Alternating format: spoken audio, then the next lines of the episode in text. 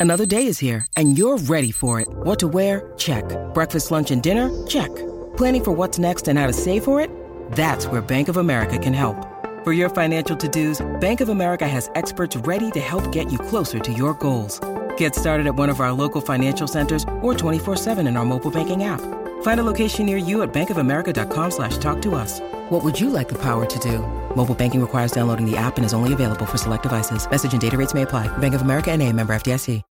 When you need mealtime inspiration, it's worth shopping Kroger, where you'll find over 30,000 mouthwatering choices that excite your inner foodie. And no matter what tasty choice you make, you'll enjoy our everyday low prices, plus extra ways to save, like digital coupons worth over $600 each week. You can also save up to $1 off per gallon at the pump with fuel points. More savings and more inspiring flavors make shopping Kroger worth it every time. Kroger, fresh for everyone. Fuel restrictions apply.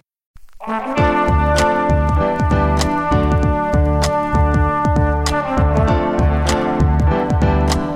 listening to the Co-Main Event Podcast. And now your hosts, Ben Fowlkes and Chad Dundas. That's right. You're listening to another episode of the Co Main Event Mixed Martial Arts Podcast. I'm Chad Dundas. That's Ben Fowlkes. We're both longtime MMA journalists, and for the last 10 years, we've been meeting here every single week to break down all the action in the wild, weird, and occasionally wonderful world of mixed martial arts. Ben, we actually ended up getting a pretty good fight card on Saturday for the UFC on ABC. This one was over there in New York. Uh, aside from the main event, which ended in somewhat disappointing fashion with an injury to Brian Ortega, which of course we will talk about coming up in the show. But you ended up getting four stoppages and six fights on the main card of this thing. Uh, Lauren Murphy and Miesha Tate was at least entertaining to watch. Shane Burgos and Charles Jourdain had a had a good fight, and then from there it was all stoppages. You know, not to mention some fairly shocking stuff on the preliminary card with the first professional loss, I believe, for Jack Shore, et cetera, et cetera. But the thing that strikes me the most, man, is that I, I, guess I should have trained my body by now to know that these ABC network television events start early. But yeah. it just has seemed like for so many years, the UFC was just, you know, bang, 8 p.m. in the one true time zone. That's when it happens. That's when the UFC is. Even though we have had this kind of like jumble jamble of start times over the last couple of years, I, I have uh, this hard earned body clock programmed that that's when the UFC starts. And I, I still can't leave that behind. I'm always surprised when I'm looking at the social medias and I'm like, oh shit, there's already fights happening. Yeah. Uh, you know what? I had a moment of indignation. I will not lie to you. I was getting my stuff on, headed to the gym, and I looked at my phone as I was making sure I had the right podcast downloaded to get through my gym experience and saw people talking about, all right, fight's getting underway. Here we go. And I went, where do you get the right? Where do you get off doing this just out of nowhere? And I was like, wait, are we in Singapore this week? Or we're like, uh, no, Long Island. Yeah. Bucket Long Island. And you're going to start that early? Mm-mm. Mm-mm. The, the chutzpah, Chad Dundas. I'll tell you what though, sometimes this sport is difficult to explain to your friends who don't follow it because especially after somebody asks me like, "Oh, so how was that you were watching those fights? Huh? How was how was the the main event you were excited about?" And I was like, "It's kind of disappointing, you know." Dude's arm popped out, and they're like, uh, "I've heard you talk about that before, and it seems like that's an exciting thing that happens." And I'm like, "Yeah," but like it was a different kind of thing where a guy's arm popped out when it wasn't supposed to. Yeah. And then they're like, "Oh, so the other guy wasn't doing anything to him." I was like, "Well, no, I mean he kind of he kind of was." But not that part of his arm. It yeah. wasn't supposed to do that to his arm. Our and exact then, criteria of when a guy's arm is supposed to pop did not occur during this fight, right. and yet a guy's arm still popped. So you can see mm-hmm. how that would be disappointing. And all your friends are looking at you like you're just a fucking psychopath. Yeah, and it's one of those moments where I hear myself. I hear what I sound like when I'm going, I wanted to see a guy's arm pop out, but not like that and under those circumstances. And they're going, well, okay, you know, I guess I'm glad you had a good time, or I'm sorry that happened. Either one, whatever is appropriate. Uh, well, obviously, we will talk more about the disappointing end of Brian Ortega and Yair Rodriguez as we move forward here. You're listening to the co-main event podcast proper. Don't forget to go out and follow us on Instagram at CME if you nasty and or like us on Facebook over at facebook.com slash co-main event. This particular show drops every Monday afternoon for free in your timelines and your podcast libraries. But if you think we're having fun right now, you need to check out what's going on over at patreon.com slash co-main event. Ben Fowlkes and I are over there party rocking with three additional podcasts every single week. You can check out the Wednesday live chat, hashtag wild on Wednesday, where we spend a full hour answering questions from the beloved patrons of the CME. We've also got the Friday Power Hour podcast, an additional hour of curated MMA talk, which features the dreaded but amazingly named co main event podcast, Patreon Power Hour Power Rankings. And of course, on Thursday, for the true heads, for the top tier patrons, our capital G girls and guys, we got the uh, Doing the Damn Thing podcast. That is the podcast where we talk about all of the non MMA related stuff we feel like might be of interest to you guys. So check us out over there, patreon.com slash co-main event. We got three handy tiers of patronage that you can jump on board with.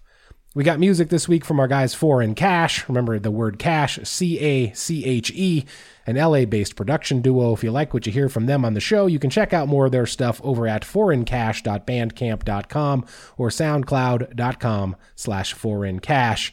Uh, three rounds as usual this week in the co-main event podcast. In round number one, well, that was a bummer. Brian Ortega's shoulder disintegrates on him, just as it seemed like we were getting ourselves into a fun little main event.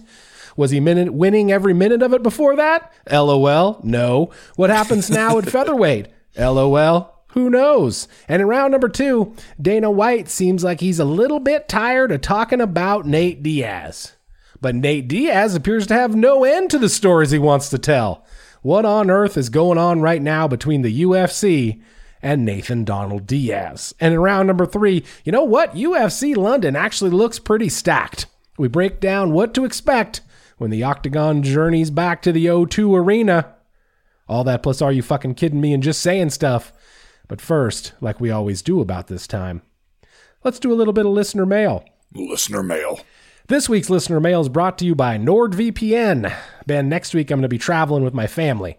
We will be all over the Rocky Mountain West. And you better believe I'm going to be using NordVPN the whole time. Ben and I both have NordVPN. We use it. And for my money, it's the best way to protect your personal information in all ways while you're online, especially while you're traveling, going from public Wi Fi to public Wi Fi. NordVPN is among the fastest VPN out there. It's an encryption powerhouse, and I can personally attest that it's super easy to use on all your devices. Ben, tell the kids at home about the Nord Security Bundle. Well, Chad, NordVPN has three easy options for how to use it. You can get the standard plan for your basic VPN needs. You can get the plus plan if you need a little something extra. And if you really want to go all the way with it, if you want to go the whole hog, you can get the complete plan, which will take care of your every need. Enjoy the leading VPN service and malware blocker, generate and store strong passwords, protect files in an encrypted cloud. Grab your exclusive NordVPN deal by going to nordvpn.com slash co-main or use the code COMAIN to get one free bonus month and their exclusive 30-day money-back guarantee.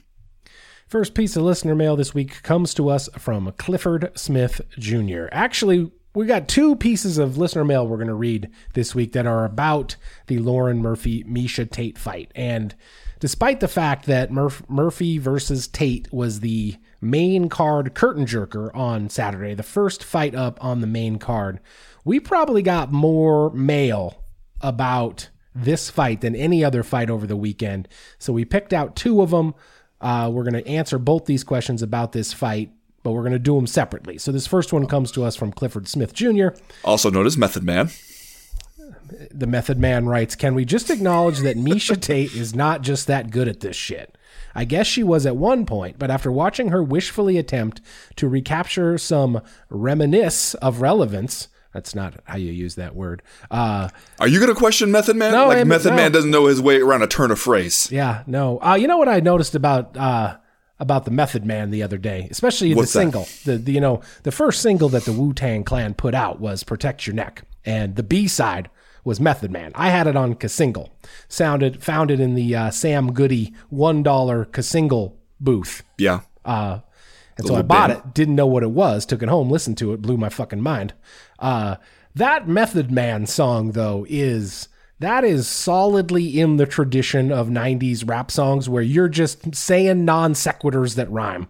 Like that shit doesn't make any sense. It's just one thing after another that rhyme, and that makes it okay for the Method Man to say it. That's that's what But- strikes me.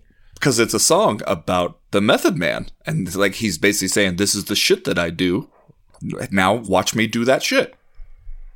I guess you're right. I guess you're right. Anyway, Kind of in the '80s tradition of a rapper telling us what his name is and what he's here to say. he, the Method Man digresses. Uh, Miesha Tate got outworked, outclassed, and just flat out at, outskilled in her last few fights. I was really hoping she would retire. Time for Miesha to go. The game has passed her by. Please also ask her to take Michelle Waterson as well. Uh, so just a little a little hip check there at the end uh, Yeah. for Michelle Waterson. Uh, so Lauren Murphy defeats Miesha Tate via unanimous unanimous decision. A couple of 30 27s and one 29 28. As we all know, Miesha Tate, 35 years old now, although ironically, three years younger than Lauren Murphy in this fight. She is one and four in her last five fights. This whole comeback for Miesha Tate, Ben, she she retired from the from the game back in 2016 following a loss to Raquel Pennington, unanimous decision at UFC 205. She comes back in 2021. We have talked about the reasons why, and I think that they're very understandable for Miesha Tate. She defeats Marion Reneau via uh, third round TKO in her first fight back, but then she loses two in a row Ketlen Vieira and Lauren Murphy, both by unanimous decision. This one, she had cut down to flyweight, believing that she could be more competitive there. Maybe she was too small for the modern bantamweights. I don't know. She said that she would probably have been fighting at flyweight this whole time if they had had that division sort of back during her prime. But here she is at the lower weight class. Uh, and she kind of got worn around like a hat by Yep. Lauren Murphy for a lot of this fight. Lauren Murphy was the bigger, stronger, faster, better fighter here. Did you walk away from this one essentially feeling like Miesha Tate, as the Method Man implies, uh, is done like dinner, that the game has passed her by? I mean, I think that's an especially harsh way to put it to say just because you can't beat Lauren Murphy that you suck and will never be any good again and should quit. Because it's not like Lauren Murphy sucks.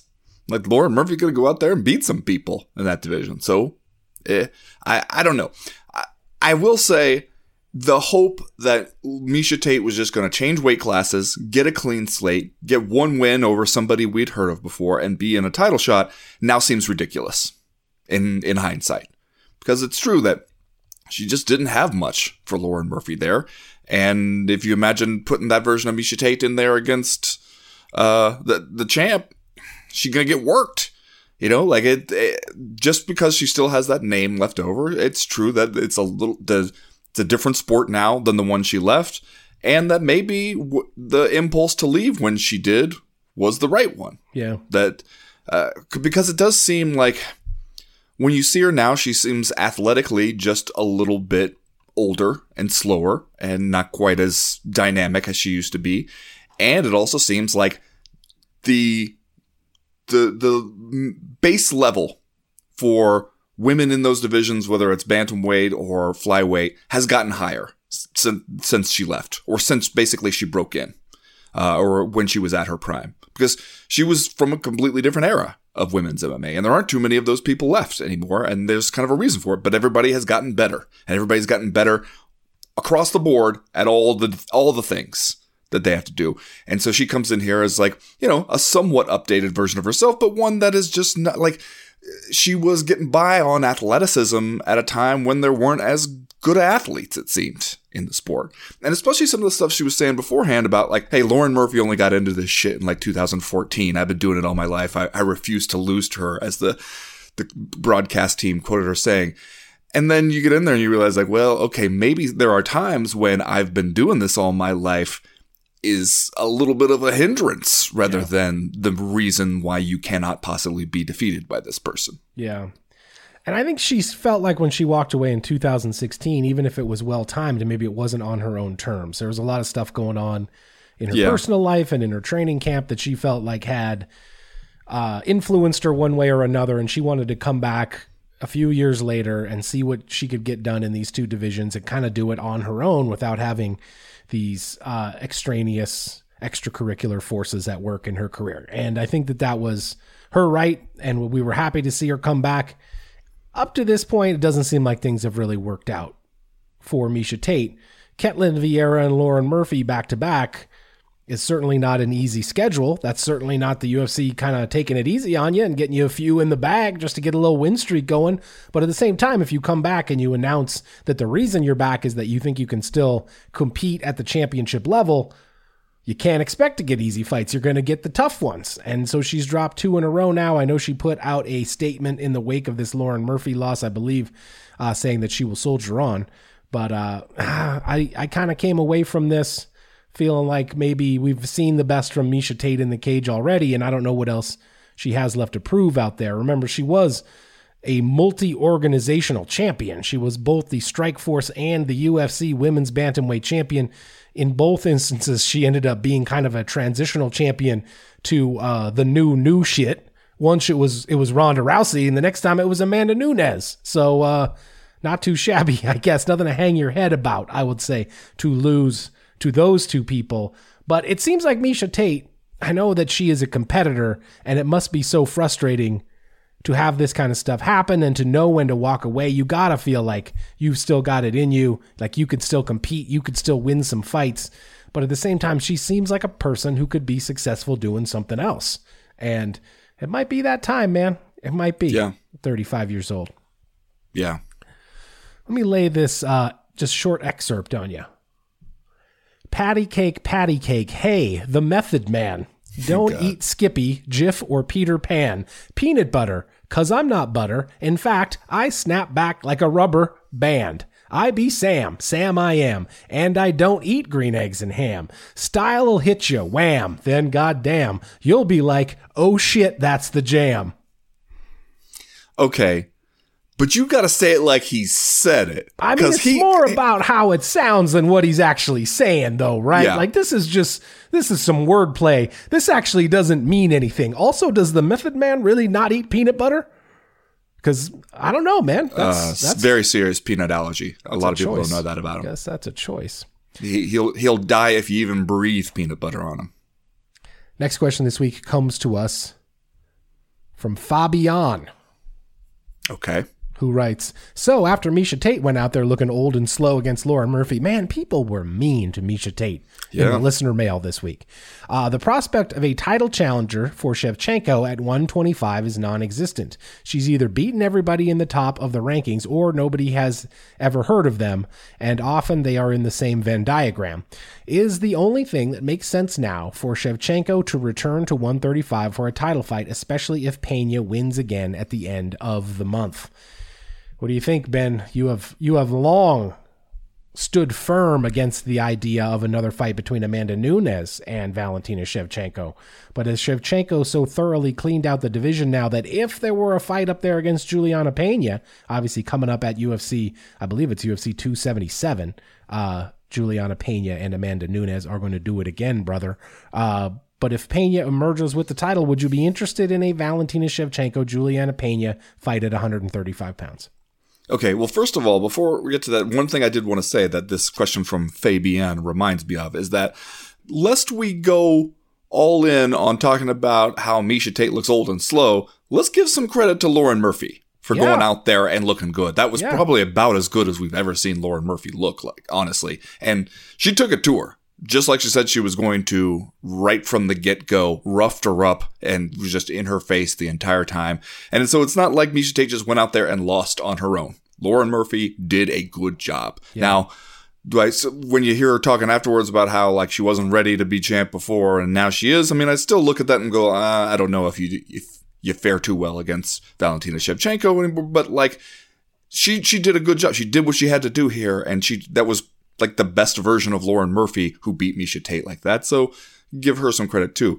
But I do think, first of all, Valentina might have some work still to do before we say she has cleaned out the division and there's nothing even to talk about at flight because she just had uh, kind of a scare Yeah. uh, against Taila Santos. So that one you you could conceivably do that one again. Uh, at least make her prove that she can really win that one. She looked very very human in a way that we haven't seen her look at flyweight. So there's at least something to talk about there. But ex- but if we weren't going to do that, or if she did beat Taila Santos again, or, or whatever, I would soften my position on her going back up to bantamweight if uh, Juliana Pena won again and Amanda Nunes is no longer the champ and we're just moved on to the Juliana Pena era, well then sure. Then let's give Valentina Shevchenko because she has held it down for a long ass time and, and a whole bunch of title defenses at flyweight. Let her go up and, and see if she can be a champ champ. And honestly, I'd kind of like her her chances against Juliana Pena a little better than I did against Amanda Nunes. It just seemed like she had dialed in and got her number there. Yeah. Uh, any interest in a rematch for Lauren Murphy though before Valentina Shevchenko treks up there? I think that like I agree. I feel like we need to see the Taila Santos fight again. What of uh, Lauren Murphy's tale of woe about her her intestinal infection that she had, which actually seemed like pretty shitty. And yeah. like you know, you compare that performance to what she was able to do against Miesha Tate. Not that Miesha Tate and Valentina Shevchenko are are comparable or on the same level at this point in their careers, but like I don't know if Lauren Murphy really was ailing during that first Shevchenko fight. I wouldn't be totally mad at seeing her getting another shot. Yeah. Um I mean it was definitely a tale of woe. I think we all agree on that. And it's like it sounded pretty, pretty bad. And yet, I have a hard time getting that excited for that one. You know, for, for the for the possibility of another. I mean, I would think Lauren Murphy might have to beat somebody else and really beat him up, really make a statement until it seems like uh, you know how it goes with some of those rematches where if it was one sided the first time, people aren't really talking about it. You sometimes you got to make it so that they really have no choice but to give you that fight, that there's nobody else, and because you have eliminated everybody else. I think that might be the situation that Lauren Murphy finds herself in. Next question this week comes to us from Tim Clifton, who writes Lemos versus Waterson all worked out well, but should she have refu- uh, released the sub before the ref acknowledged it? We've all watched the recent fights, but I think the ref needs to call a halt there. Now, this was the co main event. Amanda Lemos beats Michelle Waterson, second round submission, snatched up kind of a standing guillotine choke and pulled guard into it. This was a weird one because the tap occurred on the opposite side of the body. You couldn't see it on the broadcast. And I believe it was Kevin McDonald was the referee. Like he couldn't see it either. Uh, but Lemos lets it go as soon as Waterson taps and starts celebrating. And then they do the thing where you got to ask Michelle Waterson, did you tap? Wait, what a what an ethics test that is, yeah, isn't it? You got to say yes. Well, here's the thing. At this point, man, we're living in a security surveillance state. you can't full on tap the way Michelle Waterson tapped in this fight and then be like, nah, didn't tap. Because they do have an angle of it. Yeah. There it is on camera somewhere. And they are going to find that out. And even if it works for the moment, even if something happens where Kevin McDonald is sell is like, okay, well, if you didn't tap, keep fighting then, which would be weird in and of itself. Uh, they're going to find out eventually, and then you will have to answer to that. And can you imagine? People are already making fun of Michelle Waterson all over the internets. And can you imagine if we found out later that she had lied about a tap? Oh man, it would be it would be brutal. People would yeah. be people would not forgive or forget anytime soon. Eh, and I remember remember the first Royce Gracie Ken Shamrock fight where it's a similar thing where uh, Gracie gets him to tap, lets it go, and but the ref didn't see it, and then Royce Gracie points at him and does the international face symbol for "Tell the fucking truth, man. Don't you bullshit about this." And Ken Shamrock would be like, "Yeah, okay. I mean, I did, I did tap," and but it's always got to be this moment where everybody's kind of looking at you and you're like, hmm, could I, could I maybe get away with one here? Could I, what do you, what do you, but like, you know, Michelle Waterson seems like the kind of person where like she is, she's too pure of heart. It's not yeah. even gonna really pass through her mind to think like, okay, let me just lie my way back into this fight. Yeah, she's a not her. She's a legitimately very nice person. Yeah. Uh, next question this week comes to us from Tom Hughes, who writes The second round of Matt Schnell versus Su Mudaerji was spectacular, but you've got to admit that the referee made a mess of it. He should have stopped it after the standing elbows and then after Schnell's ground and pound. I know it led to an exciting fight, but in the long term, that, can ha- that can't have been good for either fighter. Uh, this was the fight of the night. These two guys get $50,000 extra for this fight flyweight bout. Matt Schnell ends up winning via technical submission, uh, where he chokes Su Mudaerji to, uh, to, to sleep with a triangle choke. Uh, what do you make of this? That should the ref have stopped this fight? Like those were those were big impactful shots, and Matt Schnell was hurt, especially the series of standing elbows on the feet. Uh, but he was recovering and he was coming back, and then gets into the ground and pound. Where again, I think you had a situation where it was a uh, it was a near stoppage situation. You could have stopped it there, but of course, uh, Mudaerji re- reverses the position and then immediately gets triangle choked for his troubles. But uh, I feel like we're we're we're taking it one step too far in in our criticisms of the man in the black shirt. I feel like this was actually a, a fairly well officiated fight, if I do say so. Who, who's Tom Hughes? Is this person? Who, this is who is saying that the referee made a mess of it. Uh, how dare you? How fucking dare you? You're gonna come over here when we just saw the the best round of the year by far, so far. Uh, you know, one of the best rounds, one of the best single rounds, probably in MMA history, right up there with like Paul Daley, Nick Diaz, and stuff like that. And you're gonna come away from that being like, mm, ref should have stopped it. Man, come on. The way you know that the ref did was right not to stop it was that the guy came back and won. That's all the that's the only test that you need to pass there. It's like when uh, with Brock Lesnar and Shane Carwin, where okay, were there moments you could have reasonably stopped that fight? Sure, absolutely there were, but you didn't, and the guy survived and came back to win. So therefore, it wasn't a situation where we need you to intervene and save him. Must not have been because otherwise, how did the guy come back and win? And like that, the ref was taking close look. There was, was not like a sustained barrage. He kept getting hit with big isolated shots, you know, where you look at him and go, how'd you take that one and not immediately crumple? And then a few seconds later, taking another. It wasn't like a barrage where it's just, he's just being hammered, defenseless, no answer for it whatsoever.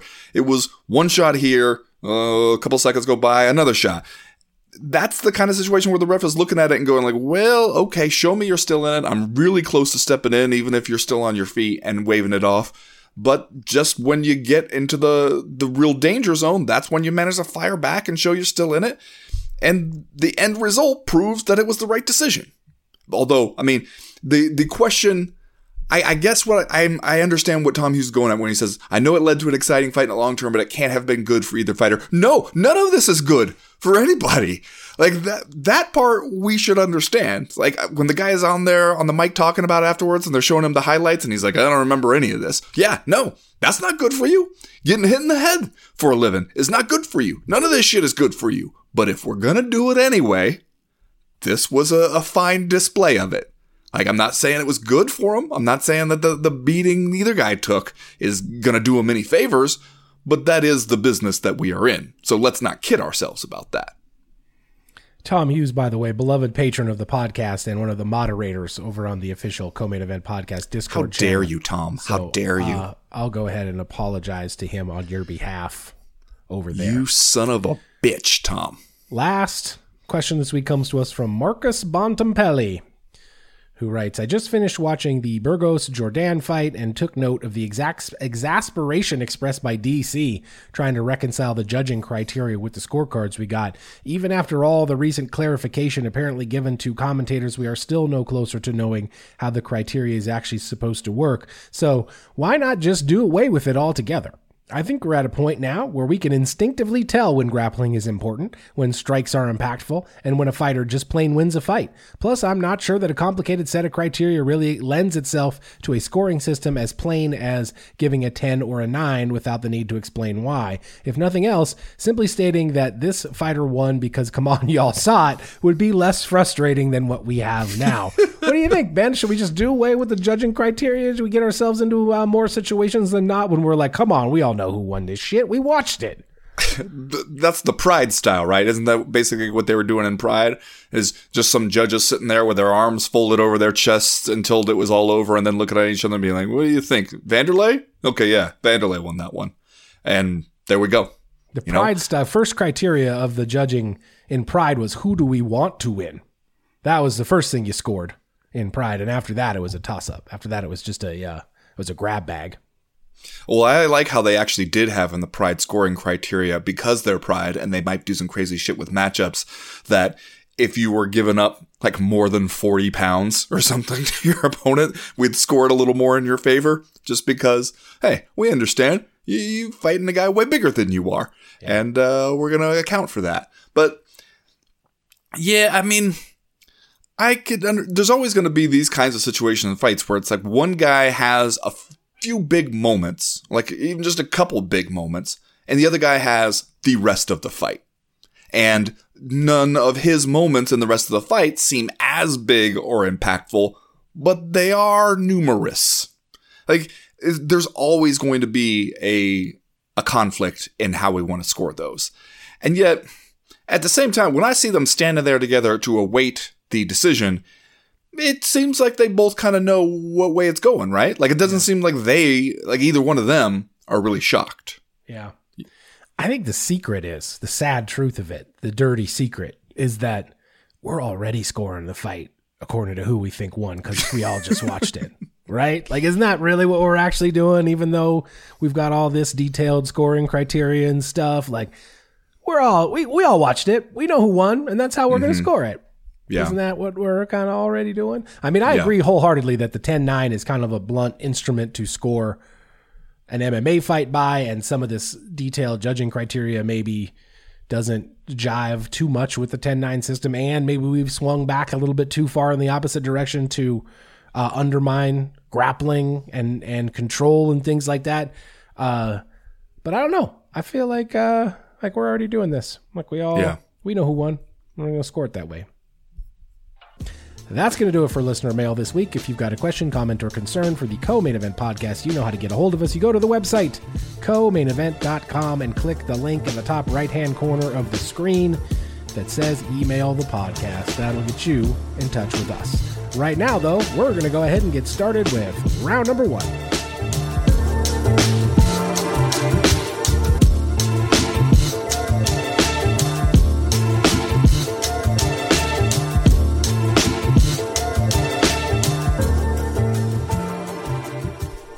Round one of this podcast this week is sponsored by BetterHelp. Ben, uh, we live in unsettling times, man. Life is full of twists and turns, and it's important to show up for yourself through it all. BetterHelp Online Therapy will assess your needs and can match you with your own licensed professional therapist in less than 48 hours. I know it works because I've used BetterHelp myself a couple years ago during the very height of the pandemic.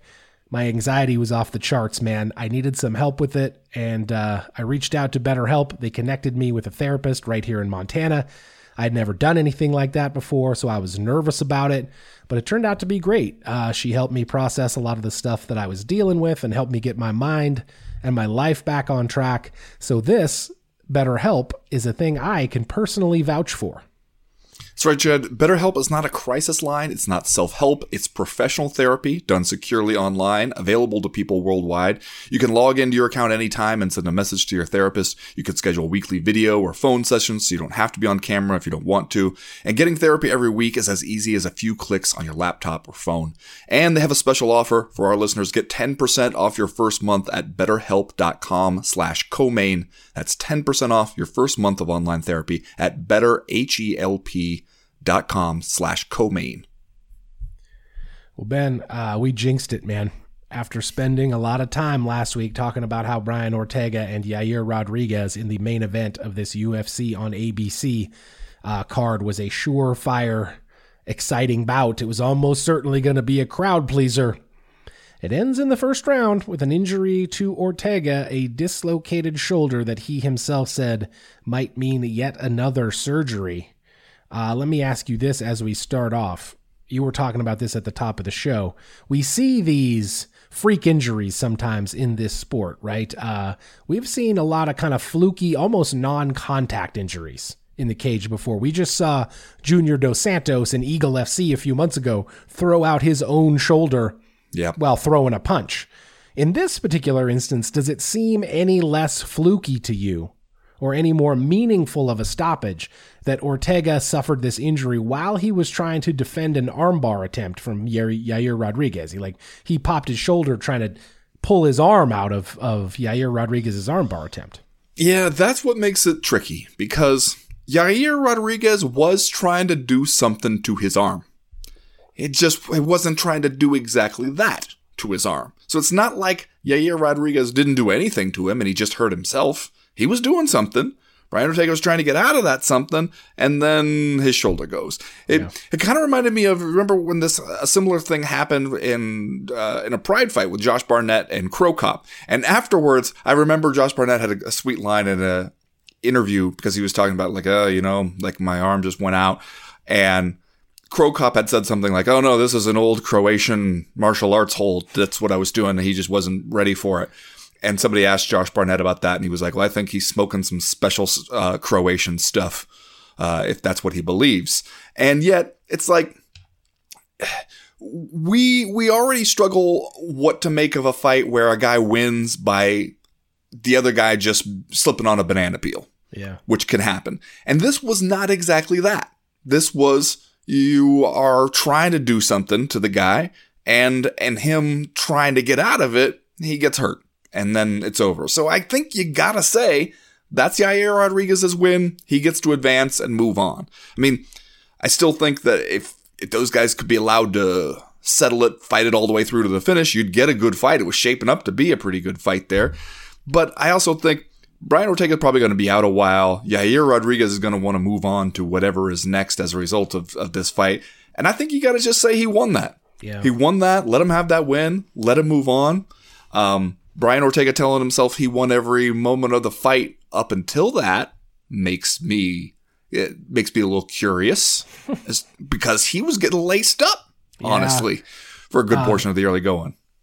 Brian Ortega comes out very aggressive, trying to walk Yair Rodriguez down in this fight, trying to put as much pressure on Rodriguez as I think he he could, and he managed to work his way into some clinching situations, uh, and eventually got Rodriguez down, leading up to that injury. But man, he was also getting tagged, as you mentioned. It seemed like he was getting hit by everything. Like Yeah. he, he was getting hit by jabs, he was getting hit by crosses. I think there was some front kicks in there, might have been a knee or two. Like he was just basically, and a couple of them were very hard. A commentary Yeah. team even remarked on Brian Ortega's chin because he got just laced by a couple of these punches from Yair Rodriguez, and they didn't seem to faze him. But I also Yeah. don't think he was winning that part of the fight. No, no. Uh, it's it, when the thing the commentary is praising you for in round one is your chin. That's a sign that you were probably not winning. You you were probably not doing that well. If the best thing we can find to talk about is how you can really take a punch, because it means you're taking them. And he was like he got hit with a straight, like a sharp, straight right hand, and he he no sold it like it was nothing. But that that thing that was a hard shot, and right away, you know, Yair Rodriguez was landing some of those. He was get he was getting loose, uh, and then Brian Ortega got a takedown when he needed it. Yeah. Uh, Brian Ortega, already a veteran of multiple shoulder surgeries. And so you don't like to see this kind of an injury for a guy like that, uh, who is only 31 and, and over the last couple of years, despite losses to Max Holloway and Alexander Volkanovski, it kind of felt like Brian Ortega was starting to get some stuff figured out in his training. He was starting to round out his game a little bit. He was, we were starting to get a fuller picture, I think, of what Brian Ortega, the finished mixed martial artist, would look like. Now, that doesn't necessarily mean that I think he's on the verge of being the 145 pound champion or anything like that. But like Brian Ortega was making strides. I don't think you can uh, object to that too much. So it's rough to see him have this injury, which he himself, as he's standing in the cage, says, I don't know if this is going to require surgery, especially since this guy's had a couple surgeries on the wings already. So who knows what Brian Ortega's future might hold at this point.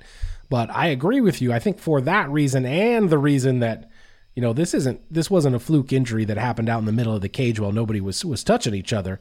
I think you Yeah. do you do got to chalk this one up for Yair Rodriguez and let him move on, uh, you know, into the this contender status as if he did, in fact, win this win this fight legitimately. He would be uh, three two and one in his last six. He also lost to Max Holloway uh, in November of 2021 by unanimous decision, and of course he got stopped by. Uh, Frankie Edgar back in 2017 as well. But other than that, and that kind of protracted feud with Jeremy Stephens, which took up a lot of our time a couple years ago, but Yair Rodriguez has been pretty pretty good, man. Whenever we've seen him, uh, he had some back and forth with the UFC, some falling outs that kind of made it seem like his future, maybe in the promotion, was in jeopardy. But now I guess the question is, what do you do here? You got Yair Rodriguez, who, if nothing else, is a notable face, a popular guy somebody people have heard of before, and now could be knocking on the door of Alexander Volkanovski. You've also got Josh Emmett hanging around with Yeah. a nice little win streak, and his uh, Bobby the Brain Heenan style manager Uriah Faber is also out here calling for his title shot. Dana White seemed kind of. It was one of those situations at the post post fight press conference where Dana White was kind of like Josh Emmett said, "What?" And what did Uriah Faber say? Oh, okay. Yeah, well, everyone wants their guy to get a title shot, right? Like, that was pretty much Dana White's comment on the thing, revealing to you that he hasn't Elbow? really been paying hell? attention. Yeah. Yeah. So, uh, I don't know. What do we do here? Does Yair Rodriguez, just based on popularity alone, kind of coast into a title fight against Volkanovski, knowing that uh, this win over Brian Ortega was a bit of a shaky one? Well, I mean, you- look at where he is in the rankings right now. Like I'm looking at the UFC's rankings, right? You got Volkanovski as champion. Uh, Yair Rodriguez and Josh Emmett are both listed as number three, which I'm just gonna say that's not how rankings work. Wait, that's not that's not what we're supposed to be doing here. Can't both be number three, but all right. And the only people ahead of them in the rankings are at number two, Brian Ortega, and this is bef- prior to the the updates that we usually get. What they usually update it like Tuesday after the fight week, and then ahead of Brian Ortega at number one, Max Holloway. And so you know both those guys are out of the running for different reasons. Uh, so I, I've heard thrown around this idea that like okay since Volkanovski is gonna probably have to have surgery on his hand might be out a little while then we're gonna do an interim bout between Yair Rodriguez and Josh Emmett. And it's just like that's one where I could wish we could just say what we're really doing which is it's sort of a placeholder number one contender see who gets to face Volkanovski when he comes back can we just say that Yeah. we can put it as a main event, so it's five rounds. We can pay them more money if you want to pay them more money. Like already, you know that whatever you're paying them, they deserve more money. So shit, go ahead and do that. But having them fight for an interim title just seems weak. Seems weak sauce, bro. And also seems like some shit the UFC would totally do. Yeah. Uh yeah, that's the number one contender belt, is what that is. Yeah. That's not That's, the not token you, that can be redeemed for a title shot when the champion returns. that's the number one contender belt, bro. Uh, all right, let's do Are You Fucking Kidding Me? And then we will move on to round number two. Ben, what's your Are You Fucking Kidding Me this week? Well, Chad, I know you saw this video that Jake Paul posted to Twitter today. Yeah, I did. I I saw uh I watched this video and I was like, that's a that's an Are You Fucking Kidding Me tap in right there. That's a gimme putt for Are You Fucking Kidding Me? Chad, this fucking guy.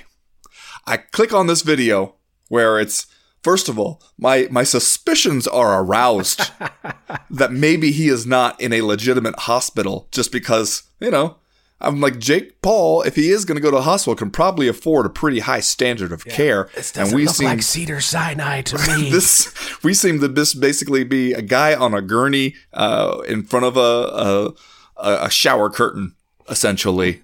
I don't know if this is legit, but he's playing it straight for the first few seconds where he's saying, ah, "Guys, I'm in the hospital, had an accident, I'm still gonna be able to fight." My my suspicions were further aroused when he was like, "Uh, "Don't worry, I'm still gonna be able to fight on August 6th," and he's like saying it through the pain, like, "Ah, "So make sure you get your tickets at msg.com," and I'm going, "Wait a minute."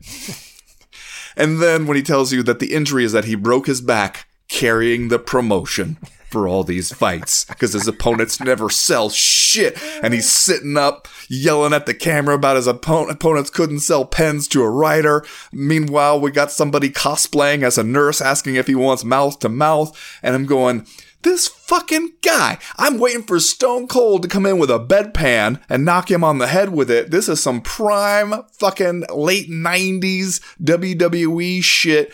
And yet, he made me fucking enjoy it. Yeah. He sucked me in. He, he got me to LOL at it. Are you fucking kidding me? This guy, this fucking guy, Chad. He just don't stop with this shit. He, you, you, you give him garbage and he's going to find a way to make it into a weirdly interesting art sculpture. Are you fucking kidding me with this Jake Paul shit? I hate when I am made to LOL against my will, and he did it. He fucking did it to me. You fucking kidding me? You fucking kidding me? I too LOL'd. I have to say, I didn't know that you were so aroused by this video, suspicionally. Uh, but still, man, Like, I don't think, I don't know if that's really, is that a real hospital gown? I don't, why is the room so small? And drab. It's very drab, and even for a hospital drab room. hospital. Uh, Ben, you know I'm a an advocate of professionalism, always. Especially as it pertains to mixed martial arts. I feel like sometimes we could class up the broadcast a little bit. We could make it look better. We could make it feel better. But I don't think we should make the UFC broadcast team wear those ABC blazers, man. I Okay. don't think we should make them wear those tan blazers sitting over there looking like a bunch of used car salesmen at cage side every time we see them in the background of the fights. We already tried to make Joe Rogan wear a tie. Yeah. And that should have been the first clue. Like, we can't class this up, man. You can't. Felt wrong. You Yeah. can't fucking, uh, you know, b- b- dust up a turd that much. It's just, it is what it is, man. You put Daniel Cormier, who allowed to dress himself, always looks resplendent. Like, this is a guy who always looks good in his own blazer combination with the pocket square. Oh, man, you put him out there in the, the camel colored ABC blazer, and it looks like he's about to turn to the camera and start shouting at us about how crazy the deals are down at Daniel Cormier's used car lot. Are you fucking kidding me? Don't do this. Don't make them You do saw this. what they were Just going let them for, wear. though, let them let them right? all wear black shirts without ties like they want to do, and just let them go for it. Don't make them wear the the uh, the Doug Collins, uh, you know, uh, Troy Aikman. ABC blazer. That doesn't. That just doesn't work around here, man. You You know me? what I, I did enjoy though was that the person who seemed most into it was sports broadcasting nerd of a certain age, Jon Anik. Yeah. Who was just like, oh hell yes, He's this is probably like a his childhood idea. Was like, dream come true. We got to wear the blazers, and you know what? It's the only it's, Anik's the only guy it works on. I'd like to think that they, were, they they got a message. They're like, Jon Anik isn't coming out of his trailer for this ABC shit unless you bring him one of the Blazers. And then they're like, well, shit. Then we got to get one for everybody. Okay, fine. I bought a '91 Yugo from Daniel Cormier at a real reasonable price last weekend. That's all I know. That's gonna do it for uh, round number one. We'll be right back with round number two.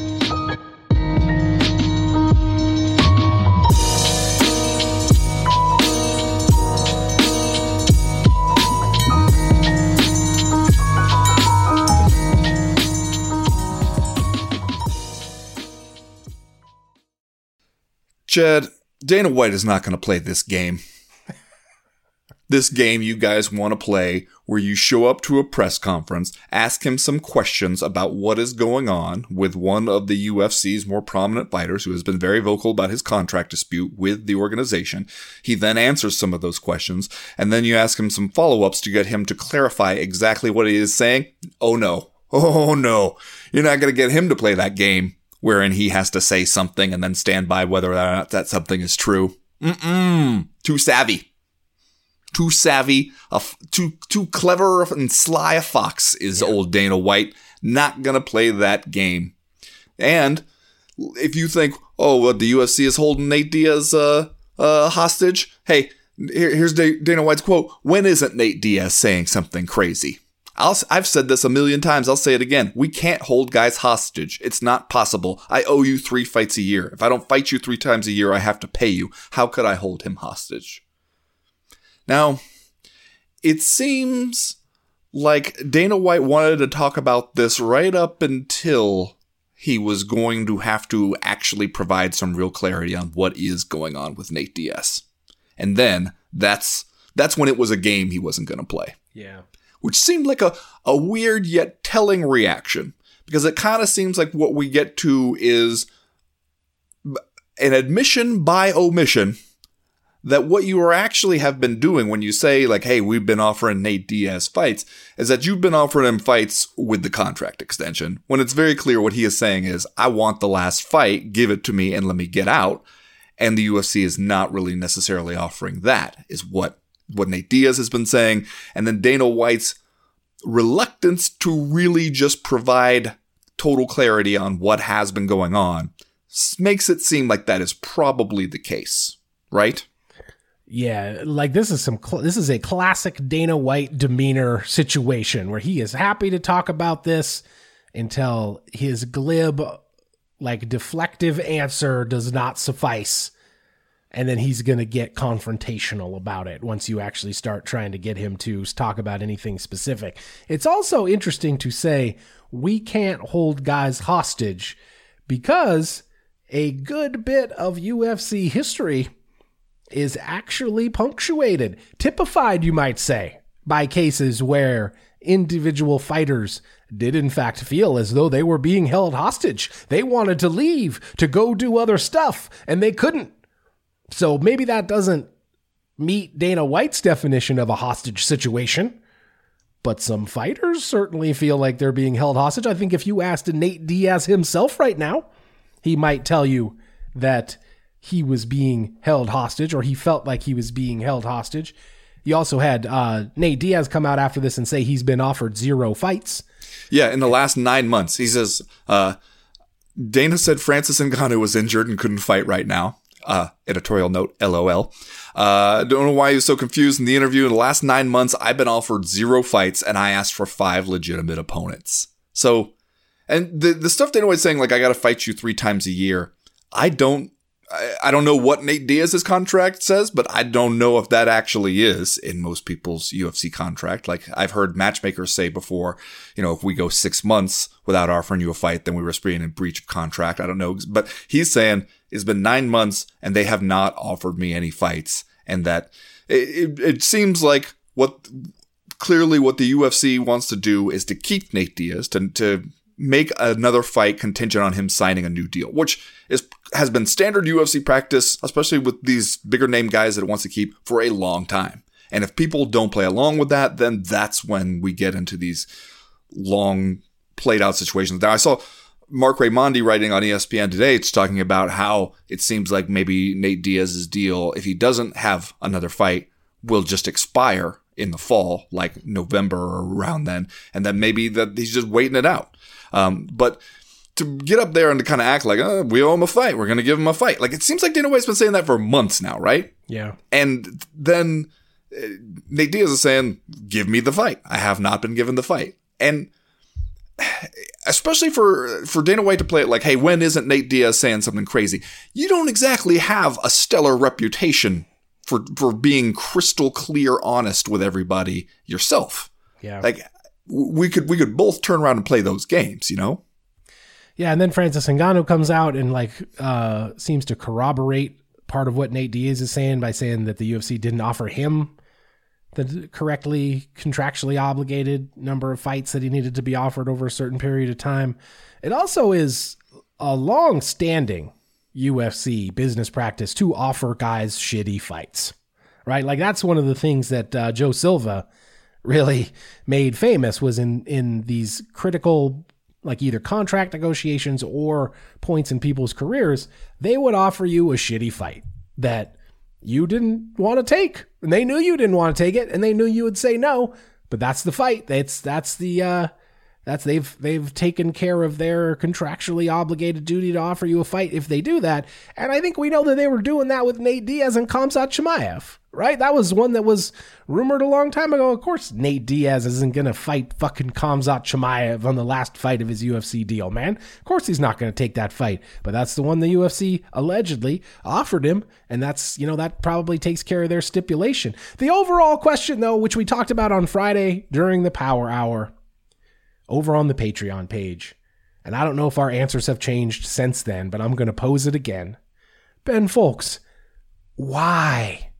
Why do this with Nate Diaz? We have already seen the UFC cut loose a bunch of these aging veterans that aren't uh, that there isn't that much utility to keep them around in the UFC. These guys that you would probably have to pay more money than you want to if you're the UFC. Why do this with 37 year old Nate Diaz when, as we have already pointed out, to lose Nate Diaz or any other of these guys at this point doesn't hurt the UFC's business model at all. It doesn't Yeah. affect a pay per view. It doesn't uh, cause you to get fewer buys. It isn't gonna be. It isn't gonna mean anything to your bottom line. Why do this with this guy? If he wants to go, let him go. He's gonna go probably get beat by Jake Paul in a boxing match and then never fight again. Just let him go. I don't understand why we're doing this.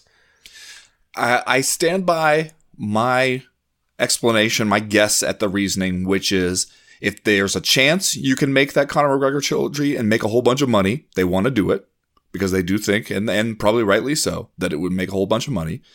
And mostly, there is no real downside. Because what are you going to do? Is Nate Diaz going to take you to court over a breach of contract shit?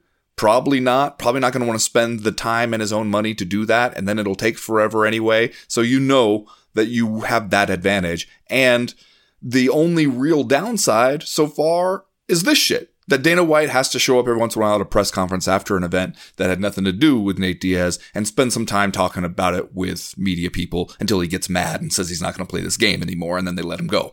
And that that's really the only downside. That's the only chance of them being held to account for any of it is that the, the media just asks you about it enough that it becomes an annoyance and you go, fucking fine. Let the guy go box Jake Paul, whatever.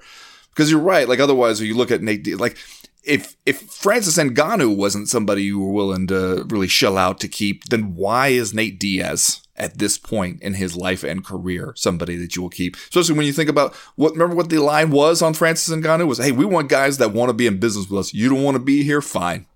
That was the shit that we were talking back then. Now Nate Diaz has telling everybody and they mama, Jad, that he does not want to be here. He wants you to give him that last fight and let him peace out. He has been very clear on this point. So, what are we doing? If he doesn't want to be there, give him the last fight, let him go. You're right, it's not going to affect the UFC's bottom line at all, really. I mean, yeah, this seems like a thing that I could understand if the UFC did it like 10 years ago. Where you're like stop trying to stop the guy from go to going to Strikeforce or trying to stop the mm-hmm. guy from going to Bellator or whatever. Now it doesn't fucking matter, man. Doesn't matter. You're still going to get the same money from ESPN. You're still going to get the same money for all your pay per views. You're still going to make even more money in your next uh, broadcast rights renegotiation. You're still going to make more and more money all the time for international broadcast rights. The fact that Nate Diaz goes and fights somebody on Showtime or even goes to BKFC or whatever, like, wouldn't matter in the slightest bit to the UFC. And I just, all of this back and forth and running around from the UFC and Nate Diaz just makes no sense. Just makes no sense to me. And you're right. it's almost is- like they're greedy or something. I don't get it. there is no downside except you look like dicks. I guess that's no downside except occasionally you have to show up and talk about it. All right, that's going to do it for round number two. We'll be right back with round number three.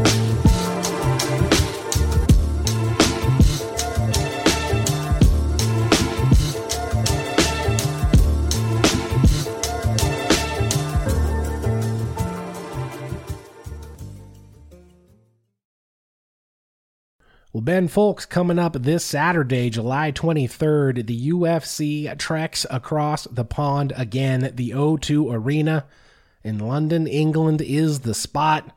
Curtis Blaydes making the trip for the heavyweight main event. He will take on the young up and comer Tom Aspinall in uh, the featured fight on this card. And I got to say, for a mere fight night, this actually is a pretty stacked card, despite Yep. the fact that we recently lost uh, Darren Till out of his fight with Jack Hermansson. Darren Till has been replaced uh, by Chris Curtis in what is still listed as the middleweight co-main event. But you also got Paddy Pim- Pimblett on this fi- thing fighting uh, CME uh, official capital G guy Jordan Leavitt.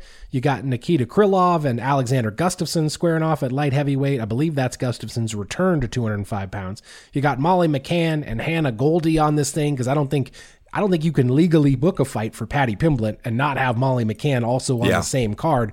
And then, of course, kicking things off, the secret of the ooze, Volkan Oozdemir, going to go out there and fight Paul Craig again in a light heavyweight fight, to say nothing of a bunch of uh, preliminaries with recognizable names scheduled for this thing. But like as fight nights go, this one relatively star-studded, I have to say. Yeah, and this one, take note, preliminaries starting, I believe, here at 9 a.m. here in the One True Time Zone. My body clock. What of my body clock, Ben Fowlkes? But this one will make sense because you'll hear like, oh shit, fight starting at 9 a.m. and then you you click on, you see like, oh, okay, we're over there on the other side of the ocean. Makes sense. Makes sense that that one would start early. And not gonna like me have me tune in and see we're just in Long Island and decided to start early. But you're right. I mean, I look at this one kind of up and down. I get kind of excited, but I mean, right off the bat when I see, oh, what's the the kicking us off on the main card? It's Paul Craig versus the Secret of the Ooze, Volkan Ozdemir. Okay, yeah, fuck yeah. You know, I'm, if Paul Craig is going to be there, so am I. Just so I hope that he he loses the entire fight, pulls off a submission at the end, then gets on the mic, and I understand none of what he says, and but I enjoy it thoroughly anyway. Yeah. Like that's my whole shit Yeah. right there. Yeah. Uh, not to mention the rare, like actually interesting heavyweight contender bout here, Curtis Blaydes, who somehow is only 31 years old. No, despite that's the not fact true. that he's been fighting in the UFC since we all were children. Uh, he is six and one in his last seven. The only loss that KO to Derrick Lewis back in February of 2021. Tom Aspinall, undefeated in the UFC. He's the 29 year old up and comer, going to probably get a nice home country ovation there in uh, the O2 as a as a native of Manchester. Uh, he is undefeated in the UFC. He's won five fights there, has an eight fight win streak overall in his career. Most recently, he beat Alexander Volkov, Sergey Spivak, and Andrei Arlovsky, his most recent three fights. So this is one uh, where despite the fact that we have a little bit of a cloudy situation around the heavyweight title, we don't know what Francis Ngannou's future with the UFC will be. Uh, all of a sudden, people have started talking like Jon Jones and Francis Ngannou is a serious thing that might actually happen.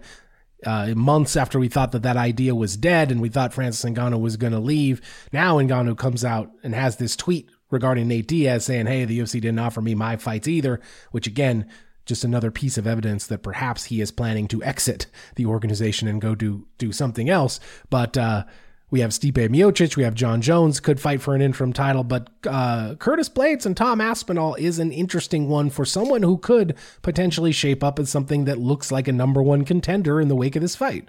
Yeah, and this is actually a test that makes sense at this time for Tom Aspinall. It's a pretty like uh, solid build that we've been doing with him where you know he fought Andrei Arlovsky and it was okay there's a guy where the the name has sort of outlived the man's ability but still you go out there you beat him up you, and you can say you beat up former UFC heavyweight champ uh, Andrei Arlovsky and then after that you get Sergey Spivak where it's like okay here, here's just you know one of the tough ass dudes at heavyweight, but who is not altogether all that skilled all the way around. Um, but then you get Alexander Volkov, where it's like, okay, this is a guy who's been sort of mm, edging into gatekeeper territory a little bit, but he could beat you. He's a big guy, and if you're not ready for that level of competition, he can find it out.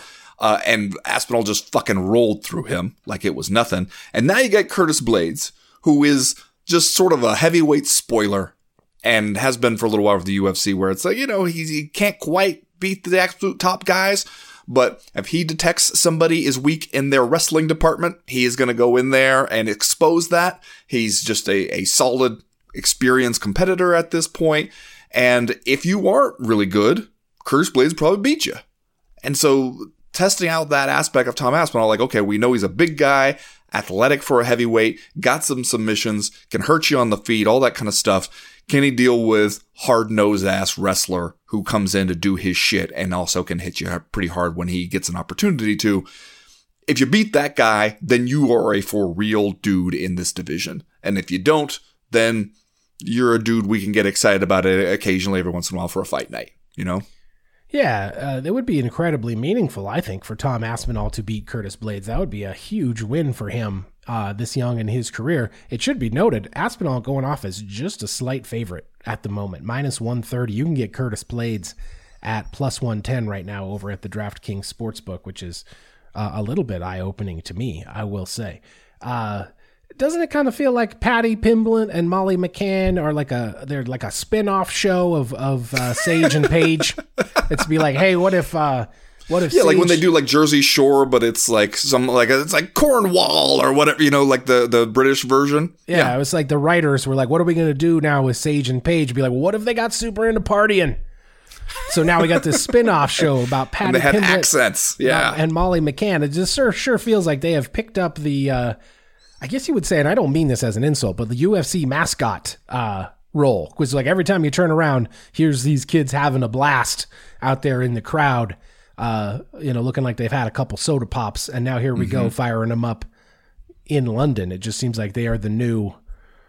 Is it, is there a better word than mascot? It's just like they're the new kind of uh, scenesters, like their personalities out here. Yeah, scenesters is the right way to put it. Um, but Paddy Pimblett and Jordan Leavitt, I I expect I, I here's where you can never quite tell how much is popularity, how much like how much has money already come in and, and moved a line a little bit, because I think Jordan Leavitt could very easily go out there and beat Paddy Pimblett. Like Paddy Pimblett is a guy who fun to watch, exciting, all that stuff. He he will give some people some openings Yeah. in these fights. Now, Jordan Leavitt has already talked about his plan to beat Paddy Pimblett, pop a dance move, pop it, lock it, or whatever we want to do out there, and just drive people absolutely insane with rage. I could kind of see that happening, all of it. Yeah. Like, from, from from very beginning to the to the final rage step. Yeah. I could I could picture that shit happening in my mind brain. I mean, So look, a we, bit. we said it when this fight was announced. They don't they don't call you to fight Paddy Pimblett right now because they think you're going to beat him. They don't call they don't put Jordan Leavitt out there because the UFC is super stoked about getting into the Jordan Leavitt business. Yeah, I remember Uh, what he said when he, when he was like when he got the call and he was like, "Oh yeah, sure," and then like, "Hey, wait a minute." Yeah. Uh, so, but yeah, you're right. Paddy Pimblett's been kind of he's been scraping by a little bit, I think, and he clearly has some uh, stylistic deficiencies that someone is going to come along and exploit. And if that can be Jordan Leavitt, so be it. Uh, Jordan Leavitt seems like a, a wonderful guy, great human being, has a book blog, maybe Yeah. the only fighter on the UFC roster right now who, of his own accord, will get on the internet and talk, tell you about the books he's been reading. So Mm-hmm. you can see why the uh, co-main event podcast likes him, and uh, that'll be one I'm watching. But like that's you know they call you to fight Paddy Pimblett. It's not because they're thinking about putting Jordan Leavitt's name in on the Goodyear blimp over the O2 arena. yeah, and but then it, when you watch how Paddy Pimblett fights, you're like, this guy could lose any fight. Mm-hmm. You know, like just the way it's it's exciting to watch, but it's also just sort of wide open, and there are giant ass holes big enough to drive a truck through, and you could fuck around one of these. Like like that's not a guy who's fighting like he's got to win them all. Yeah. you know, which Yeah. hey, we- he probably we- doesn't, honestly. Yeah, and we we appreciate having a scenester like that around. and yet, if you're Jordan Leavitt, here's where you sense opportunity. You know, opportunity to do your stuff up to and including the post fight twerk. You know, You love to see it. All right. Uh, let's do. I'm just saying stuff, and then we'll get out of here for this week. Uh, ben, what's your just saying stuff this week?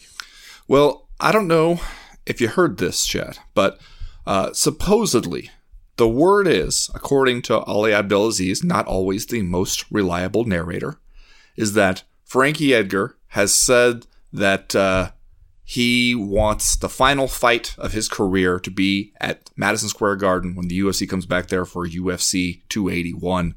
Uh, that hey, give me that one, and you know, sort of a home game for Frankie Edgar, a chance to say goodbye at the granddaddy of them all at MSG, and that'll be it for for Frankie Edgar, and that.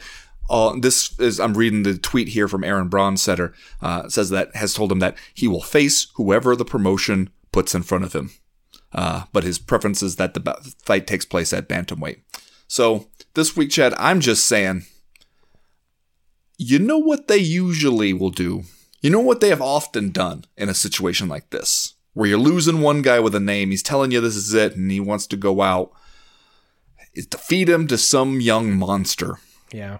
just to, to serve the future of the business. I'm just saying, what if we didn't do that here?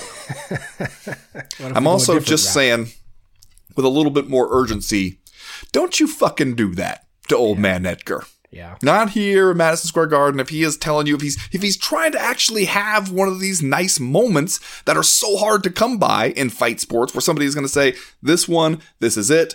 I'm not going to hang around too long. I'm going to get out at a decent time. Or Anderson Silva could have maybe had one of those moments, but afterwards, you know, the UFC put him in a fight, got him knocked out, and then said, "Oh, it was terrible. We never should have made that fight. It's shame on us for for doing that." You know, sent him out the door with kind of this scorn and shame uh, to go live his best life as a boxer and then talk about how shitty it was that they treated him like that. Don't do that here.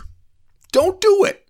Just yeah. give give him a sensible fight that he could conceivably win and let's actually like give somebody one of those nice send-offs rather than just cannibalizing them for parts. I'm just saying. Just saying. Until he wins and then he's like, "I got 5 fights left in me." I, I could feel it. Uh, ben, did you see we got something on the books here? UFC 280. We're gonna do uh, Islam Makhachev against uh, Chucky Olives for what yep. is officially the vacant lightweight title.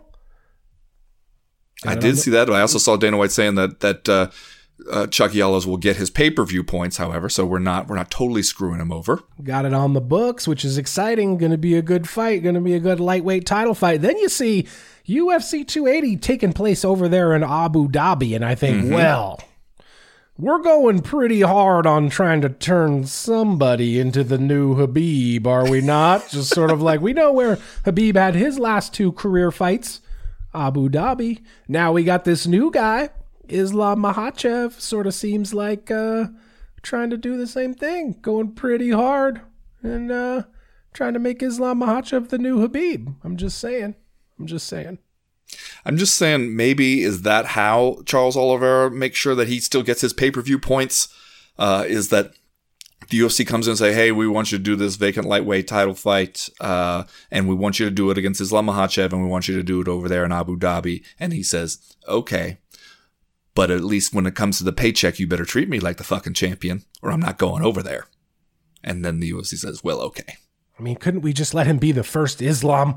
Why does he have to be the new Khabib? Just saying. They just, they just want to come out the mouth of the Cobra, man, on the water slide. Go to Ferrari World. Well, that's universal. Everyone wants to do that. Yeah. That's going to do it for the co-main event podcast this week. Uh, we'll be back on the Patreon page all week. Check us out, patreon.com slash co-main event. Have the Wednesday live chat, Thursday doing the damn thing, and the Friday power hour don't forget to check us out right here next week. We will be looking ahead to UFC 277. That is the uh, the Juliana Pena Amanda Nunes rematch coming to you from Dallas, Texas, with Brandon Moreno and Kai Kara France in the interim UFC Men's Flyweight Championship fight as the co-main. We'll be talking about it on Monday. Uh, as for now, thanks for listening, everybody. We are done. We are through we are out. You know, I, I, feel like I gotta ask that used car you bought from Daniel Cormier's lot. Uh, yeah. Did you take it to a licensed mechanic to have a look at it first? You know, it makes a little bit of a strange sound when you first crank it on. While you're shifting gears, it has kind of a grinding, groaning.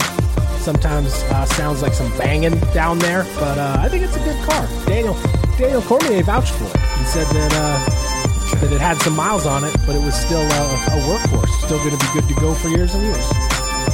Uh, how many times did he did he slap the, the roof of the car as he was telling you about what a sturdy, solid, reliable vehicle this is? Yeah, it wouldn't, it wouldn't surprise you to find out that like when he was in college, Daniel Cormier had actually spent some time on the lot, right? Like uh, just trying to make a little extra cash and walking around money. Maybe he worked at a, out of a car lot. Wouldn't surprise me to find that out. Hey, what brings you guys down here to Daniel Cormier Honda?